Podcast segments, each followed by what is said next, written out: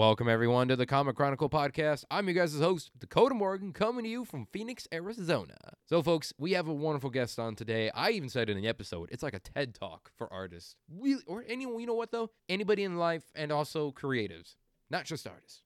But artists today, Scott Koblish is on the show. Scott's done work on Batman, a lot of Deadpool, Avengers, all sorts of stuff like that. He's a cartoonist, songwriter, the man, like you guys' host, does a lot in life, let me just say. And he joins us today to talk all sorts of really good things motivational, in working in comics, but also being an artist, and also in life too, to find those goals in life, you know, the stepping stones. We talk about getting in the comics when he was a younger kid and such as well, and the maybe the future of the comic book industry, and how it is now with COVID, what it's been like working in comic book industry, and the hustling and such as well. I honestly, in this intro, I cannot put everything that we talked about into it. There's no fucking way.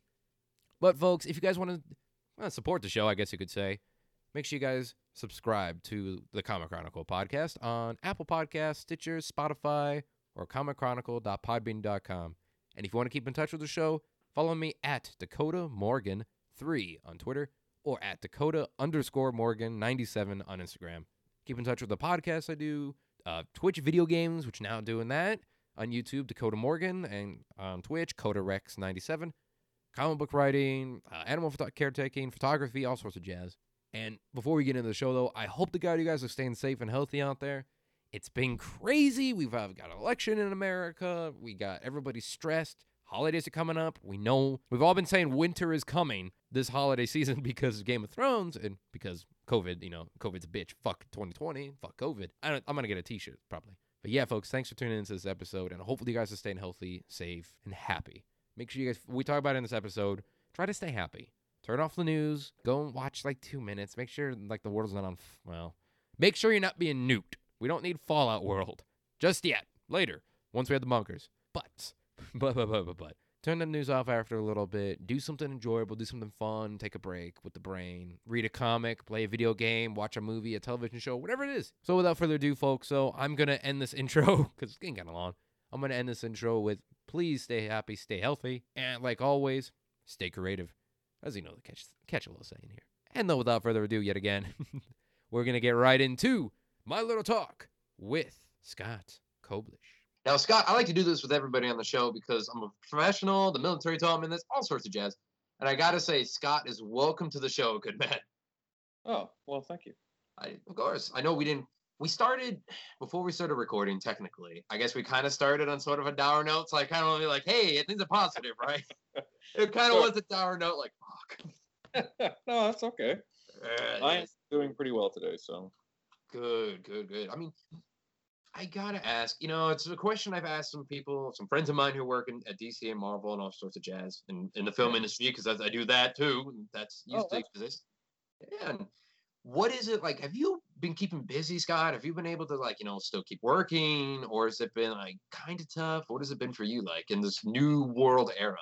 In the pandemic kind of thing? Uh, Yeah. has it been easy for work as a fellow comic book guy? Has it been easy for work, or Um, well, it's it's uh, it's never really that that easy to do everything anyway in comics because uh, you know things pop up, things go away. But um, yeah, I I uh, it's been it's been it's been an odd year. I mean, normally um, I think things are a little more stable, but they seem to have stabilized out. I it's hard to tell, you know, like um, you kind of imagine that. Um, that things are uh, well you get kind of superstitious as a freelancer so you never know like what what's happening in the rest of the world you know that is true? You don't know. yeah you don't know so like you know i had a project that i was working on for marvel that got uh, sort of sidelined just because of the Mm. pandemic and i'm not sure what's happening with that but i've been doing a lot of stuff for dc and um and i've been really enjoying it so like uh uh, and I've been working on one of my own projects, you know, that I want to try and get out someday. And uh, you know, so it's a little mixture of that, like uh, just some odd, uh, you know, pitches that we've been doing with a couple friends, and um, you know, one one project that I'm kind of working on to try and get uh, get going, and uh, you know, and then just uh, freelance. I mean, it's pretty much the same as it was for me before. just um, a little uh, little more uncertain, I guess. You know, you know, I've It's never. True. The uncertainty level was high. yeah, I mean, I could count on just one finger the amount of times that I had a project. Uh, um, you know, uh, once I finished it, like shelved um, for an Oh, wow. indefinite amount of time. So, like, you know, this the the one that was it was how to read comics the Marvel way got sort of just pushed off to the side. It was supposed to come out Are you shitting me? no, it's it's just normal. Um, but it was supposed to come out around April 1st or April 3rd or something like that, and it just got uh, shoved off to the side. They haven't canceled it. Uh, I think that they still have it. You know, the first first issue and a quarter are done, so Mhm. Um, it's just a matter of uh, trying to figure out, like, you know, where it fits into their publishing plan, if it does anymore. Um, true. you know, so It's true. Well, I mean, you work like crazy because it's even in your Twitter bio, which I thought was I had no idea. Like, you're a cartoonist. You've done Deadpool. You've and apparently a songwriter too. That that I'm like, wait, Scott does songwriting like legitly, or is it just one of them fun things you put in there? Yeah, um, no, you can look up. Uh, I have a lot of stuff on YouTube. If you look up my name, Scott Koblish, on YouTube, you'll find a whole bunch of. Um, I have, I was like twenty some odd songs Oh, that. I just sort of workshopping, you know, out and playing, and stuff like that. So yeah, absolutely. Yeah, there's a lot of music. There's a lot of, um, there's a lot of art. There's a lot of, uh, just I I kind of try and create all the time, you know. So It's true. I mean, especially in these times, like I found doing what we love is extremely important, especially in like the whole pandemic world that we're in right now. Like I think it's almost been almost like maybe a yay or nay in this one, Scott. It's almost been therapy in a way. When I'm when I'm writing, because I do the writing side of things. I mean, you're doing the magic and being an artist and bringing words to life, but it's almost been therapeutical in a sense, being able to do what we do during this time. It's like, oh, I can take a break. You can turn off the news and everything like that. And am I wrong in that sense to think that, or have you been in the same boat? I, I, I've I've used my work to to kind of soothe me for years. So yeah, I I really enjoy it. It's a it's a long process of just sort of like uh just sitting and drawing. You know, it Mhm. it can it can be very meditative. So I enjoy that that aspect of it. Yeah, the world is kind of crazy right now. So and people are get really worked up. So I'll poke my head out every once in a while on social media, but then you know you just don't want to focus too much on it because it it will it will drive you down oh my god, it will. You just, yeah, you're like, oh yeah, let's see what's going on in the world. Oh, I'm done. How long are we on the news? Two minutes. Oh, Yeah. but, but i've been pretty happy I, I i actually i just did a, a whole bunch of assignments where it was a batman story or a set of batman stories for um for dc uh it's a batman gotham knights it's a digital first kind of thing so it's um I got to draw like Batman, which is a really lot of fun. I got to do Toyman and uh, wow. this other character that doesn't have a name, but um, but uh, yeah, it was a lot of fun to sort of create things. And Toyman was a lot of fun. I I I kind of you know I've seen a lot of Joker stories and things like that, but it was nice to be able to draw like a Toyman story. So and I think I figured Batman out. So that was a help for me because uh, you know I've drawn Batman a couple times and it just uh, uh, it looked great, but it just hadn't clicked in my head about like how I wanted to draw him. And this time out, I was able to sort of just uh, finally figure out what it was I wanted to say with the character. So, Which is so that was thing. fun. Yeah, that's a the big thing. thing. Like, I- people don't often talk about that. I think as artists, I think you guys just like look at a picture, like, oh, I want to do this, and that's it. But no, it has to click with you guys, and there's so much more into it than I think people understand. Like you just mentioned. Yeah. Well, that's the thing. Like you, you, there's an aspect of professionalism that you have to just do it. Like you know, but sometimes like you're still searching for your voice mm-hmm. inside of it when you're doing it, and that's that's the that's the aspect of uh, the, these Batman stories that I think clicked with me finally. So I was able to sort of say, "Oh, okay, that's great. That's that feels to me like Batman." Uh, and a Batman I really enjoy drawing. Um, so it's really pretty good. I, yeah, i- i- issues 18 and 22 are the ones. 18 I think is out right now. It's a short, like a eight pager, and then 22 comes out in a couple weeks, and uh, that one's a Nice. 16 pager. So that was kind of fun. Nice. I mean, it's com- it's doing something new, which had to be fun to do, especially because Toy Man, like as you mentioned, it wasn't Joker, and it's a Superman villain versus Batman, which you don't often see at all. It's true, and I, I really enjoyed the the aspect of it. I I thought uh, I thought it turned out really great. So Nice. Russell did the script on that one, and Marc Guggenheim had done the uh, one before. So Oh, that- that's a tough act to follow. yeah, well, they're really great. I mean, uh, Guggenheim, uh, both scripts were fantastic. So I was really happy with it. You know, like uh, it's really great. It's a it's a wonderful thing to have an editor that you trust and like and uh, has great notes and then uh, it's really great to have writers that uh, really know what they're doing and you know uh, bring a an aspect of like fun and enjoyment to it you know exactly, So- and that's what you gotta have with it. Like you gotta have fun.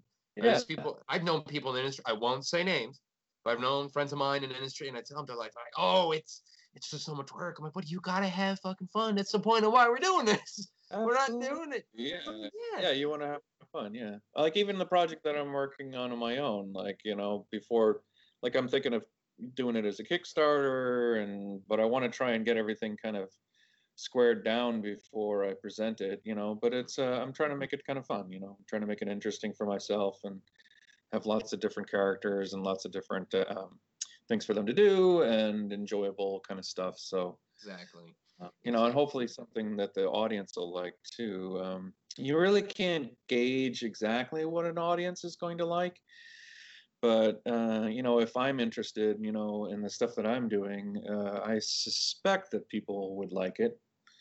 Well, So- you- there's the so- old saying, Scott, and it's mostly used in the porn industry, but there's an audience for everything. there, Yeah. there really Yeah. is. Yeah, and then hopefully with like a Kickstarter, you can find the people before uh, you know you put the thing out because then it helps to pay for everything. It's kind of it's kind of like finding like you know in comics most of the most or in movies most everybody like um, you know it, you, it's a point of purchase kind of thing where the, somebody gets the the product after you finished it but with kickstarter it's kind of like you just get your audience up front so i'm hoping that Mhm. uh, that you know that that aspect of it can actually happen i i don't have that big a media presence you know like i say like i try not to like i have a whole like i have a bunch a bunch of my friends on facebook do you know what i mean but like i really don't try and Yeah. search like like a lot of other folks you know um so i don't know and i don't really use my twitter feed that much Uh, so i'm trying to do more social media stuff in preparation for eventually like you know trying to get the word out about the kickstarter you know so Yeah. Oh, Um, yeah. that- all that media and stuff. It's yeah that aspect of it's yeah. kind of new for me so like uh, i expect that uh, you know i'll present it i'll try and get the word out i imagine i'll fall on my face maybe make some errors but hopefully they won't be fatal Well, I mean, you, hopefully, I mean, usually, unless it's like some scandal, you're fine. I think, Yeah, I yeah. think it should be good. Yeah. I mean, well, honestly, though, you don't look that older to me at all. So social media, like, I don't know. I'm guessing you're probably late twenties, early thirties. Oh, I'm older than that, but it's uh, it's Oh. just uh, social media is uh, just an odd like thing. Like uh, uh, for me, I, I, I, Twitter looks to me like uh, people just sort of. It's such a small medium. Like it's either advertising a, a thing that people are doing, which is valid, or just uh, punching people very quickly. You know what I mean? Like, uh, like It's it's really not a place where you can do like long form thoughts. Um, you know what I would wind up used to be. It used to be. Yeah. Though. I want to vouch. It used to be. Yeah. Okay. Well. Anyway, but uh, but yeah, yeah. social media is uh, you know, it's interesting. I I I like I say, I I do participate. It's just that I don't really do very much with it. So, but uh, with the with the comic, you know, that I'm working on, maybe I'll have to figure that out. Yeah, but I mean, so it's all on you. So you're writing. I know you probably don't want to talk too much about it. I won't ask yeah, details, just but because it's not done, but it is an interesting process, and I'm going Yeah. through it now. Uh, it's me uh, writing it out. Like I kind of think visually, it's just a product of how I am. So I've been just doing covers right now. Like I've got the first six covers mapped out. The first five are done. The sixth one is, and then what happens is like I'll I'm drawing the characters out. I'm thinking of the story as it goes. I've changed it a little bit, like I've moved some things around, uh, you know, but it's all a product of sort of doing it visually. So like I'll come up with the characters first, and then uh, and then sort of surround them with other characters and just see like what do I what I think the other characters are going to do. So uh, it's kind of like that, and I'm plotting out the stories and trying to figure it out. Like it's a long, it's winding up being a very long story. So Which I'm is good. to That's Yeah. good though. avoid it being like. Um, uh, I remember Alan Moore's advice was like not to uh, try to do too much at the beginning, um, but Mm, yeah. that might wind up happening. So. It's honestly not like, hey, people, we I, got a Kickstarter. What are you doing? Ah, I need money for the first thirty issues. Wait, what? Well, that's Oh, the other no. thing is, or I was thinking about just doing it so that it's a like issue by issue basis, um, as opposed to doing it all in one big block thing. But I don't really know what the process would be on something like that. So Yeah, do the research, good man, because I've seen that's the best way to go about it. When you try to do the, I want the whole series. One, it's way more money than it would be separately, and so to try to raise that much money at once, yeah, almost impossible unless your name's Todd McFarlane or your Critical Role. That's it. like, well, know, that's the thing I was thinking is that yeah, if I did it like where I was like, okay, it's the first six issues, um, you know, and here's the here's the story. Like, yeah, I'd have to raise like six months worth of income. Do you know what I mean? So, yes, oh yeah. uh, but if I do it month by month, I think that I can kind of do it that way. Um, Yes, I, I, I'll so- vouch for you. I've had a few people on with the Kickstarter. I, Uh-huh. Actually, I've had a lot of people on for Kickstarters. So let me Oh. tell you personal advice: do that. I, I Uh-huh. got it on the record right now. Do that, good man. What other advice would you give as far as Kickstarter things? Well, Kickstarter for you and for anybody listening right now, it, Kickstarter it's prepared to to hustle. I mean, you know all too well about hustling too. I mean, we both work in comics, we know. But Mhm. prepare to hustle like crazy. Do the single issues. Don't do the big thing like that.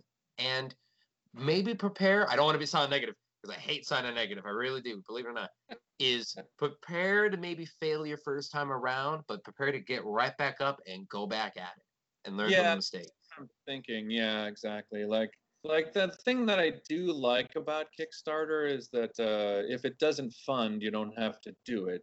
But this is something that I want to do, so I want to try and get it to actually work. So, Exactly, Uh, exactly. Well, you never know with it. Like Kickstarters right now have been doing very well, even in like apparently we're in a recession or some. Someone told me so. I'm like, okay, but so Kickstarters is doing very well. It's a good time to do it because everybody's online.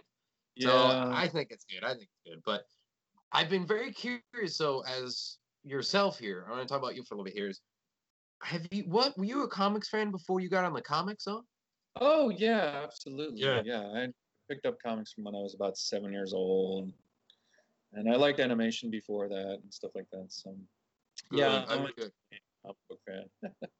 All right, good. So I, I did. I there's a subject change there, but I was like, let's No, not talk about this anymore because otherwise, I feel like we may say something about your Kickstarter you don't want to. So I didn't want to like dive Oh, down that it's rabbit hole. like, not "Oh, ready yet. That's all. You Yeah. know, like you sit there and you're just like, I want to tell people because I'm I'm excited about it, but it's one of those things where like I know that I'm not quite ready to put it out there. yet. So, Yeah, it's it's the curse like, of being in the early place.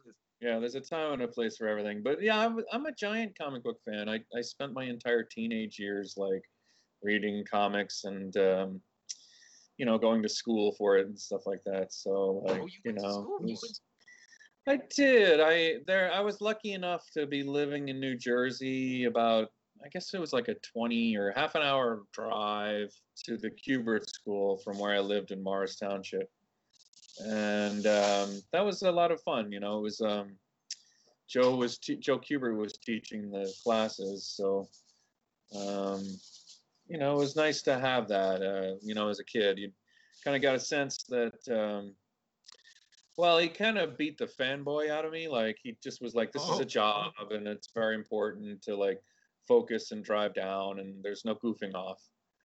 So that was a good thing to do. But, but uh, yeah, definitely, um, definitely a great way to start. You know, so Um, Would you recommend it usually? Because I very, I have to be honest with you. I think maybe the only people I've had on the show over three years of doing a show, even friends of mine have had on.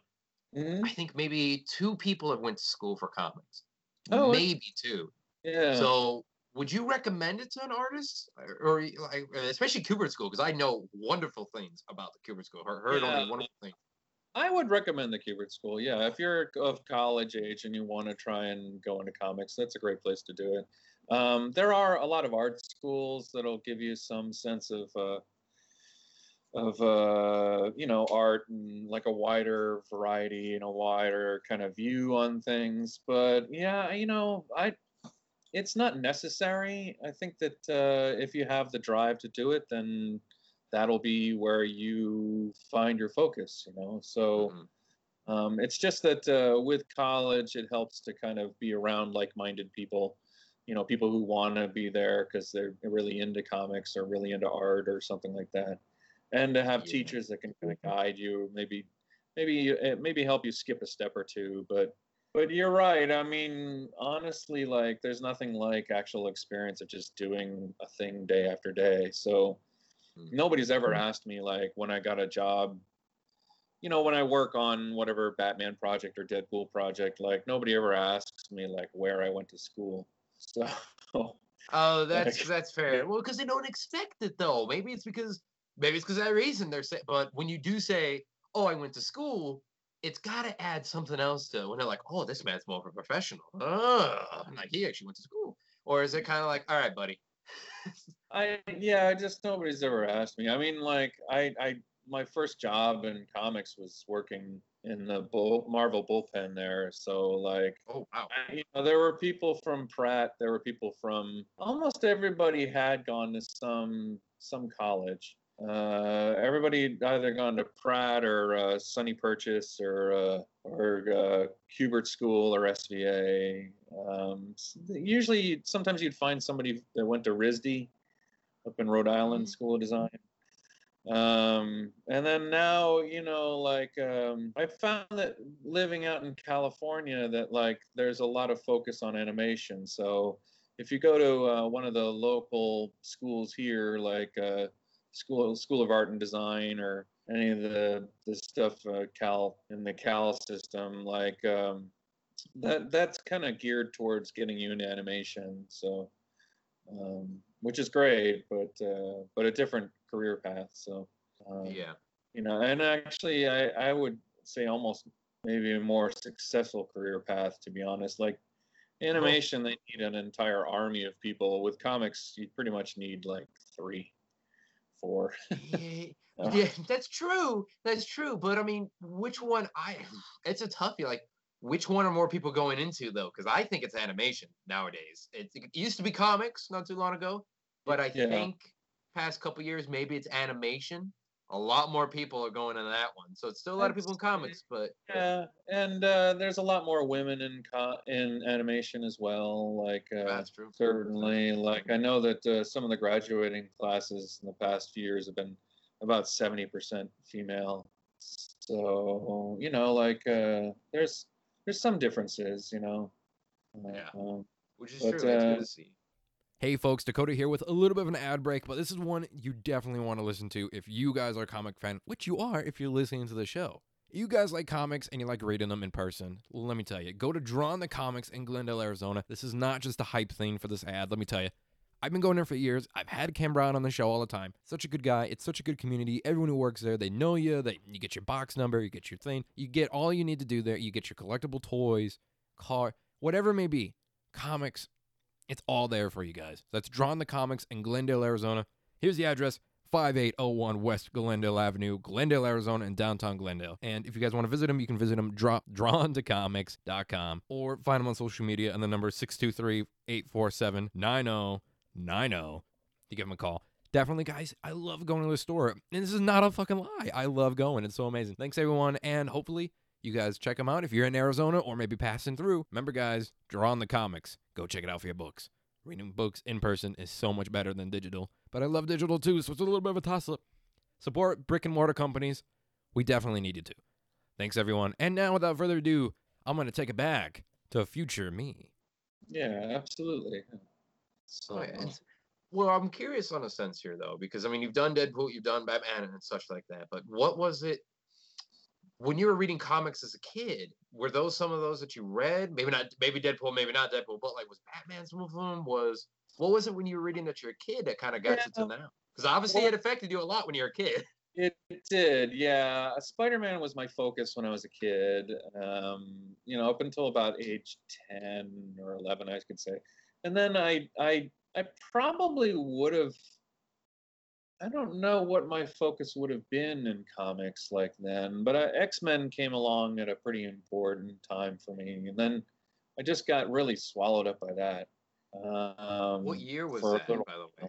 Oh boy. Uh we're talking like the stuff that John Byrne was doing and uh Oh wow. uh Cockrum and stuff like that. So um yeah, I really I really got jumped into uh, X-Men kept me around, you know? Like uh Mhm.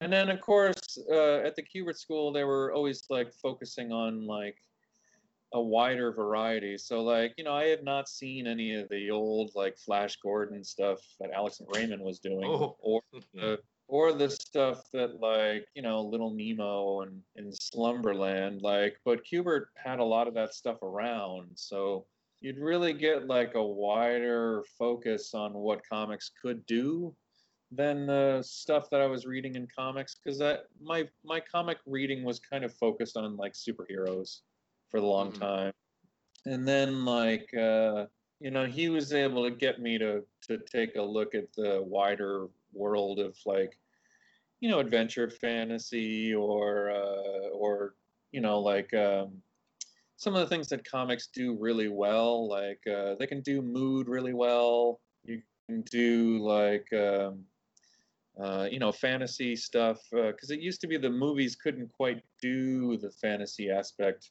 or the superhero aspect. So comics had it they kind of had the run of the joint. If you wanted to have somebody flying or you know like destroying a building or something like that they can do that now in the That's movies. true. when I was a kid, like, you know, if you were going to have Doctor Doom take over the world and the Fantastic Four fight him in a giant fight with robots and stuff like that, like, we're talking like, you know, like, I, I don't know, maybe a week's, two weeks' time of Jack Kirby's time.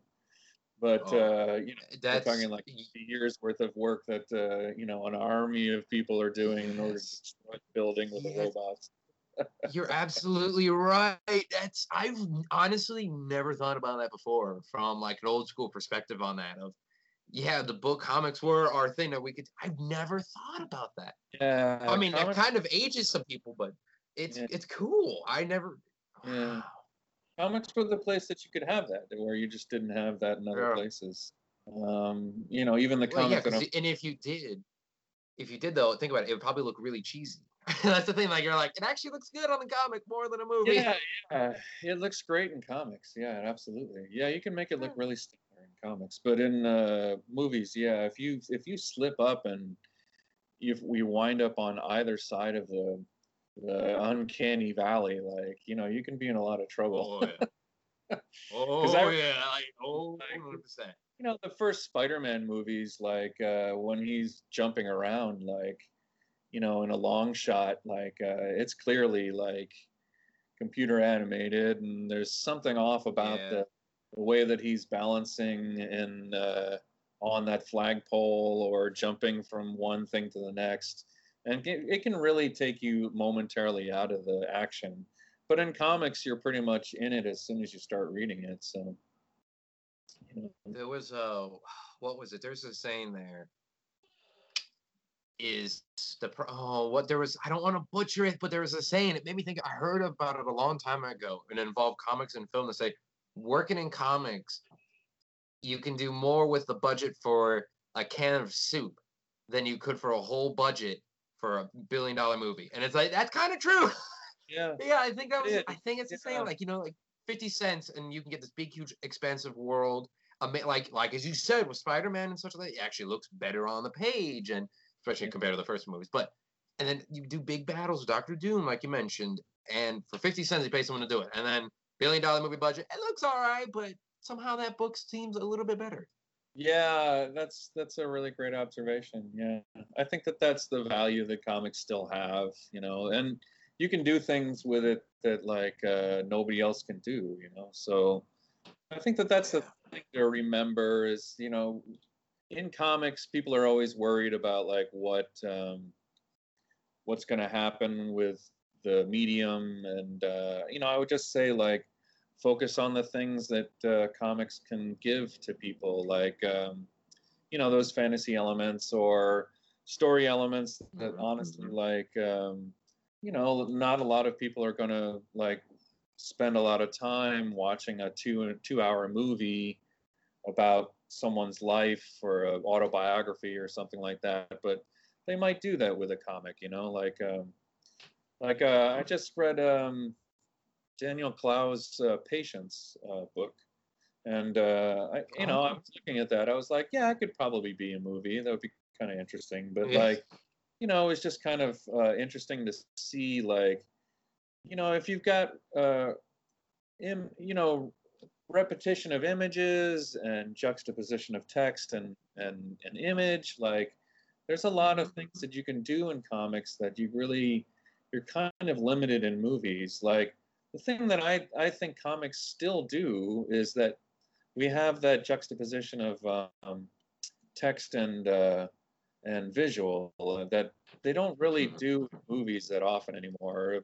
An, over, an, uh, an overdub of somebody talking in an you know with an image, it's just not done very often. But with comics, it's done continually. You know, so like, It's true. Oh, it's very true.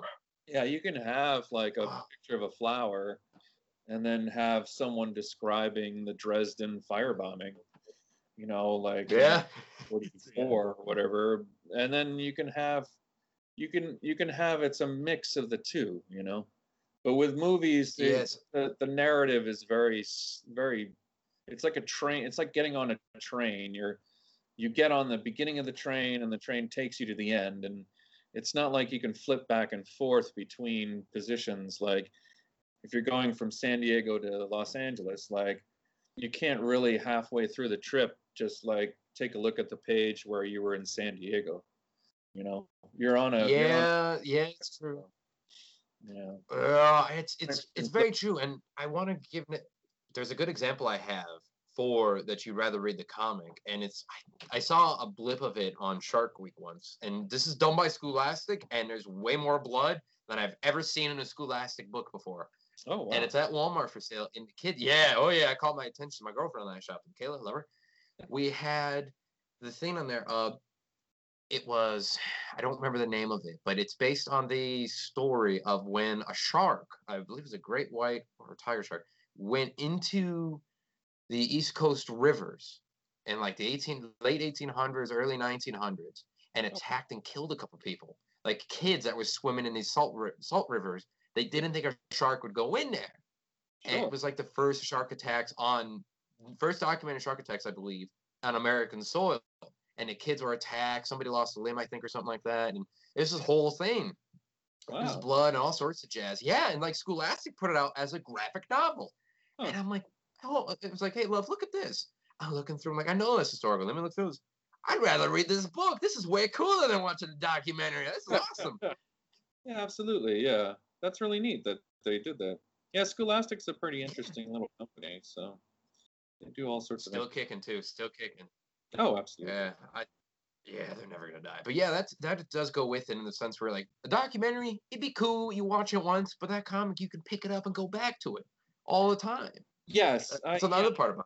yeah when i was a kid that was a that was a definite bonus because uh yeah there was no way to like um continually uh reinforce the story that you had just thought about like i could go back to that comic like however many times i wanted to do it um and Oh yeah, and, today, like and you know, movies come and go off the streaming services you, you can look up something Yeah. and be there but with my comics i can find it So- maybe maybe though. I mean, I don't know though because are we sounding old school? Because I still buy DVDs, and apparently people my age of 23 do not buy DVDs.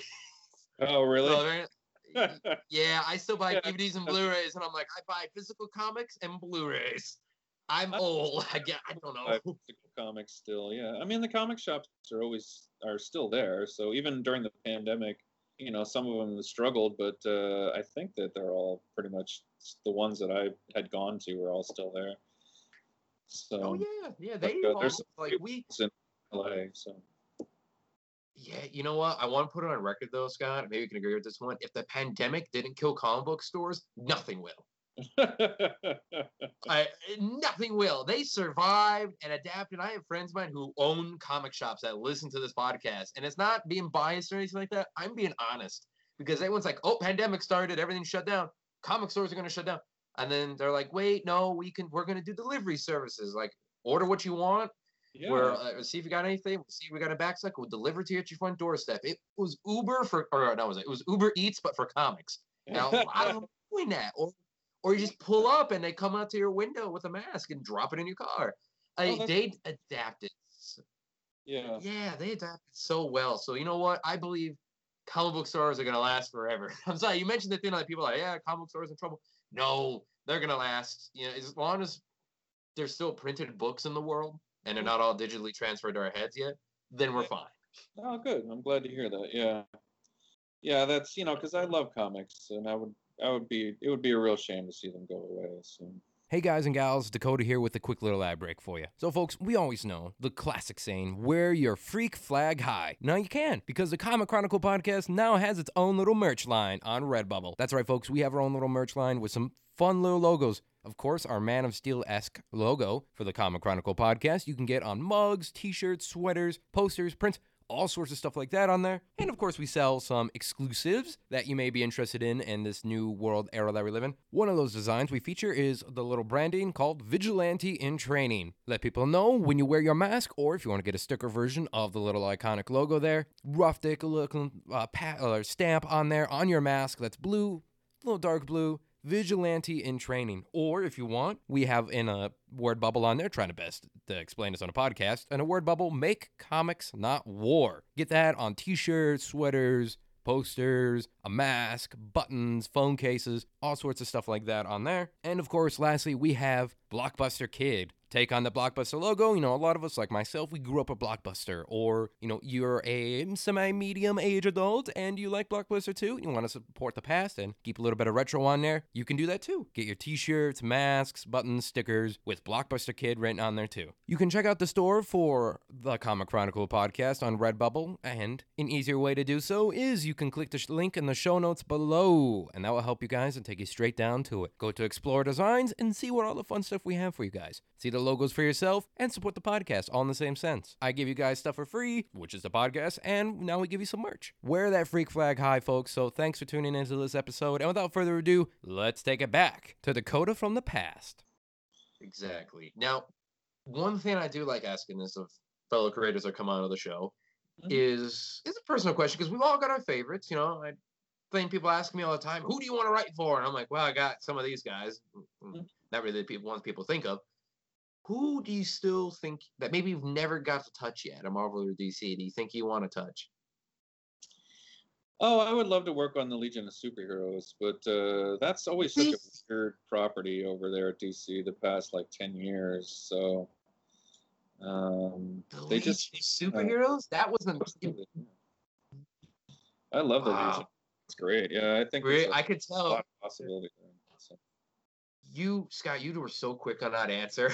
you really were. You're like Legion of Superheroes. I want to do that. Like you definitely want to do them because some people are asking, they're like, "Well, I don't know. It's a good question." People are like, you're just like Legion of Superheroes on my number one list.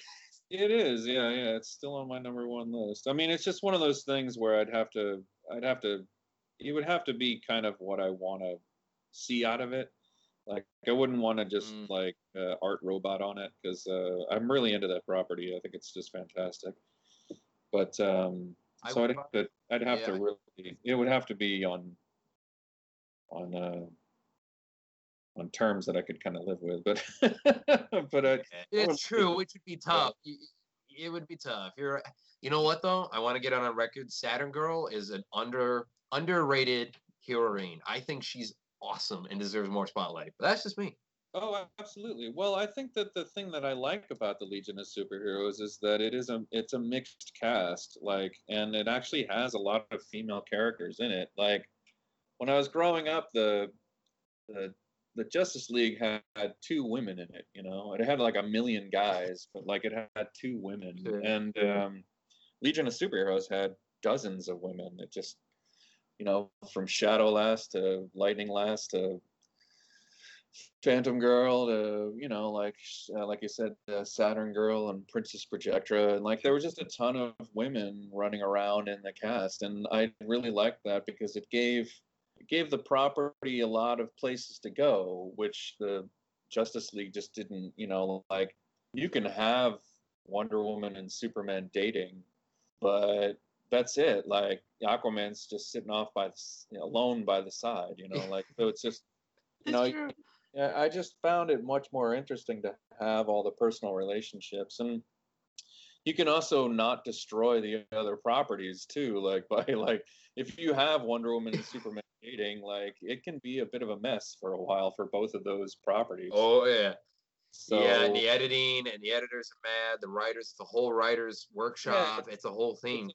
logistics, yes, but but with uh, you know, if you've got Saturn Girl like dating Ultra Boy as opposed to Lightning Lad, like you know, it'll be interesting for the book, but it won't be a, a something that sends everybody into paroxysms of. Uh, Yeah, that's they're not going to be calling everybody in on the DC payroll like, all right, this big thing's happening and affects everyone's books. Damn it!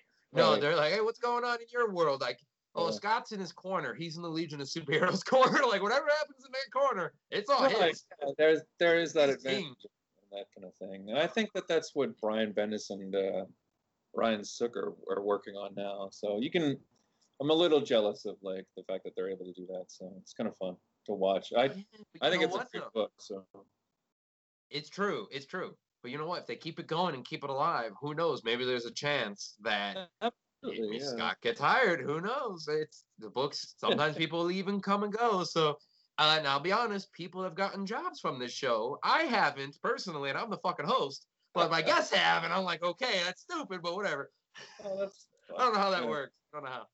But but yeah, but I, I, I really don't know how that like. And he knows. I, I'm not gonna say his name because he knows who he is. He's a friend of mine who works on the CW shows Uh-huh. and he's like, I want to work on Batman. He's like, that's my dream. I'm like, oh, that'd be awesome, man. Like, I've, I've said who I want to work on on this show plenty of times, like a DC or Marvel, like Hal Jordan, Green. I don't want any of the big names. I want some of the D-listers or C or B listers. That's all. And oh, and then he's like, oh, two months later, hey Dakota, like someone listening, like, I, all of a sudden I got this job at Batman. Like, are you Oh. shitting me? Well, like, he got a job at. Batwoman. And it's like, are you kidding me? Oh, like, yeah, I'm working on Bruce Wayne. I go, God damn it. How great is that though? That's really fun. It is cool. It Yeah. really is fun. I was really proud that he got it and such. And it's like Yeah. some people have gotten comic jobs before too. They're like, oh, I got this acting gig. Someone listen to the show. Or hey, this person's looking at my work now because they listen to the show. And I'm like, oh my god. Oh, that's I was really just like, you know what? Thank God I work for Comet. I'm proud of you all and I love you all. But shit. No, that's a great thing to have happen. I mean, it's wonderful to have your friends like succeed, like you know, like, and uh, that you know they owe a little bit to to the conversations that they had with you and stuff like that. That's really neat, though. Yeah, I'm happy. Great. Yeah, it is. I'm happy they got their jobs. I'm really anybody gets a dream job. I'm happy for them. Uh, Absolutely. no matter the cost, you have to be.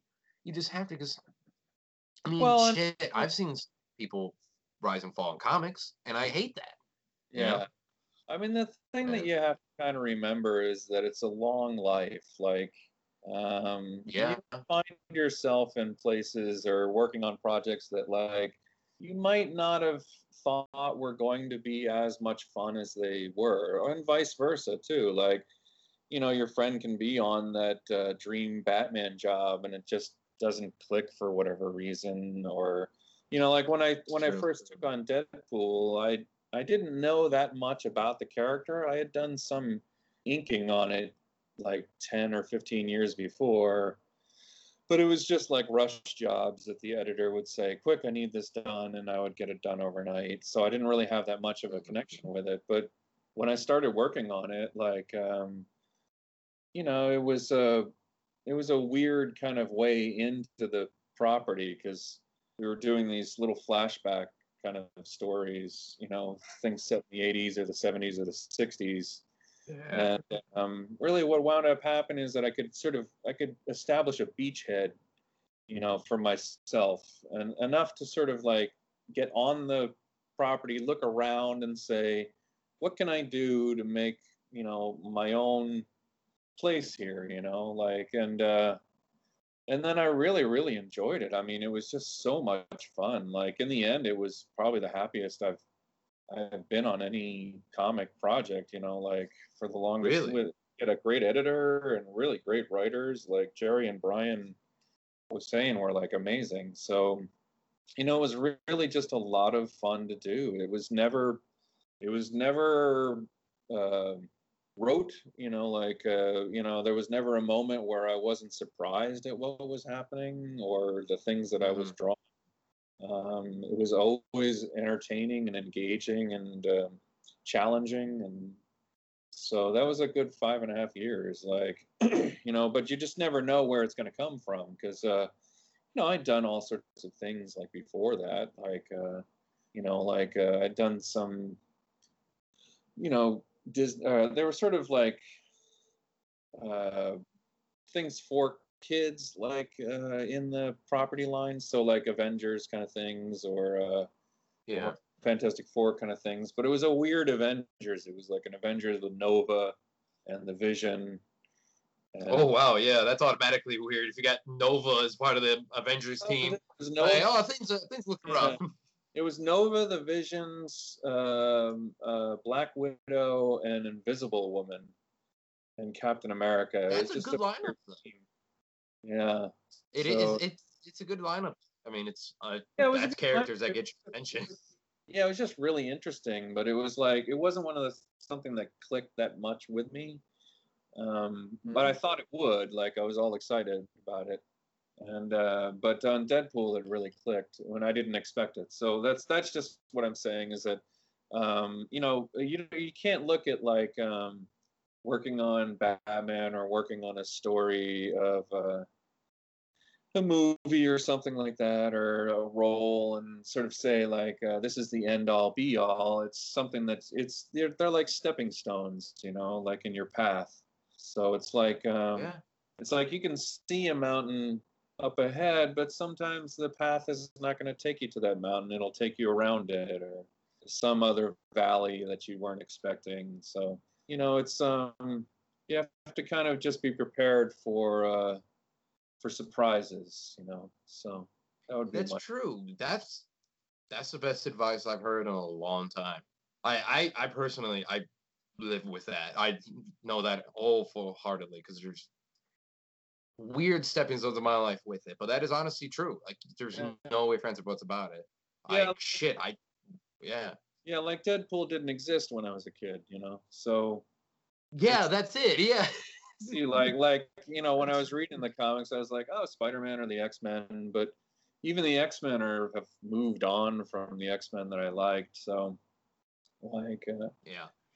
Spider-Man's been kind of stuck in amber, but that's fine. It's I don't I don't need like uh there's some comics like Savage Dragon or um Gasoline Alley that like they just keep going like uh like as if it's real time, you know. But Yeah, that's true. Spider-Man to Hmm. change much with me. Yeah, that's true. I got a fun little stepping stone for you. We're coming to the end here, but a fun little ex- good example of mine with that is I work in filmmaking, as I mentioned before, but don't do it as much anymore. Even before kind of COVID, it was kind of getting in there. But my stepping stone was a few years in filmmaking, working with Greg Rumberg, a bunch of other people, mm-hmm. and feature films, all sorts of jazz and shit. Nowadays, though, like when I'm not doing comics, the podcast, or anything like that, like I'm working full time at, at with animal caretaking, you know, at an oncology center here in town, and work with exotics. I worked at a zoo for four years, so it's fun. the thing. Like, yeah, so it's it's this whole thing. The stepping stones, like I still do film every now and then, like I do film tie-in comics and I do film writing one on script writing, but I'm not doing the set design and building that much anymore. But the stepping stone from film was like, I love this and create, create, and then the stepping stone from film was two comic books, and then it was also a stepping stone. It was a two-in-one type stepping stone to animal caretaking and such like that as well. So yeah, Oh, you never know. yeah that's the thing like um, i think that the most important thing in life is just to have you know uh, to be always on the out the lookout for purpose in your life you know like um, it can lead uh, it can lead to a lot of depression and anxiety if you are not where you kind of need to be in order to have like purpose in life so like Yes. uh, you know if you're helping people out that's a noble or helping animals that's a noble purpose in life to be honest like and uh, the arts also help people out as well it gives them an escape or it gives them some enjoyment uh, you know and it's good to have that kind of purpose as well so i think that um, you, you just never know where you're going to wind up uh, you know, I, I was very singularly focused from when I was a, a kid at getting to this job. But even once you get the job, you're like, well, what do I do with the job? You know, so like, Yes, uh, be yes. singularly focused on getting that Batman story. And then once you get it, you're like, well, what am I going to say? What am I going to do? What am I going to like? What am I going to change? What am I going to keep the same as the things that I loved? You know, what do I want to talk about like right now? So, um, Mhm.